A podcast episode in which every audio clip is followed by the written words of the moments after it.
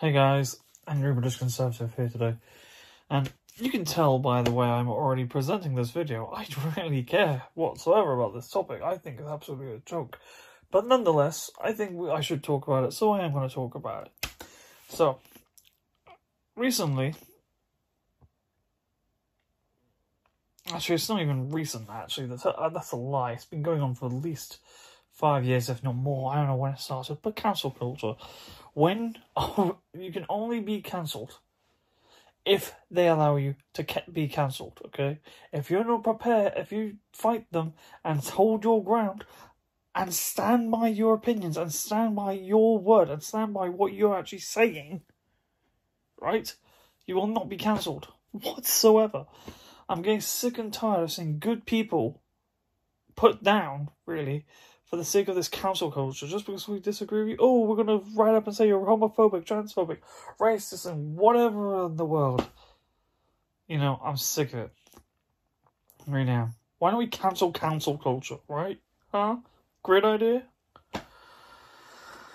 the reason I bring all this up to being is because uh, a few weeks back, there was a game called Hogwarts Legacy. This one here, if you're watching my videos, you'll see the cover it's actually quite a good game, and there's this whole area of uh, one part of the quests in the video game where there was a character who was apparently coming across as a transgender and a she him kind of thing and name and the way it is and all pronounced and people actual real people set up a whole website dedicated just to uh, go against twitch streamers twitch if you don't know is a streaming platform where you can share video game content anyways Twitch, uh, made Twitch people, uh, sorry, went on there and started berating Twitch users on just playing Harry Potter. They made an actual website for it.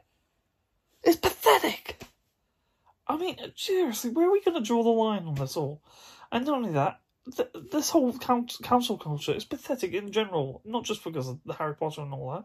It's because they want to do everything, have a, a different opinion to what they say. Oh no, you are racist or homophobic or transphobic. It's utterly pathetic. And to any trans or any whatever out there, I who's listening, I don't care. I mean, you have rights. Yes, that's true. We all have rights. But at the end of the day, I it's called accept it, move on, okay? Stop shoving your beliefs and everything else down over your throat. I mean, you might think, okay, I make these podcasts just because I want everyone to be a conservative and everyone to think like me. No, not really. We should have different opinion. We should have diverse conversation. We have we should have a very good functioning democracy where everyone can debate and say what they like without any repercussions. But no, that's not possible. Was anything leaning to the right of conservatism or anything on the Christian right, you can't say anything against gays. Oh, damn me, you can't say anything against transphobes, uh, trans, uh, transgenders and that. Sorry, it's pathetic.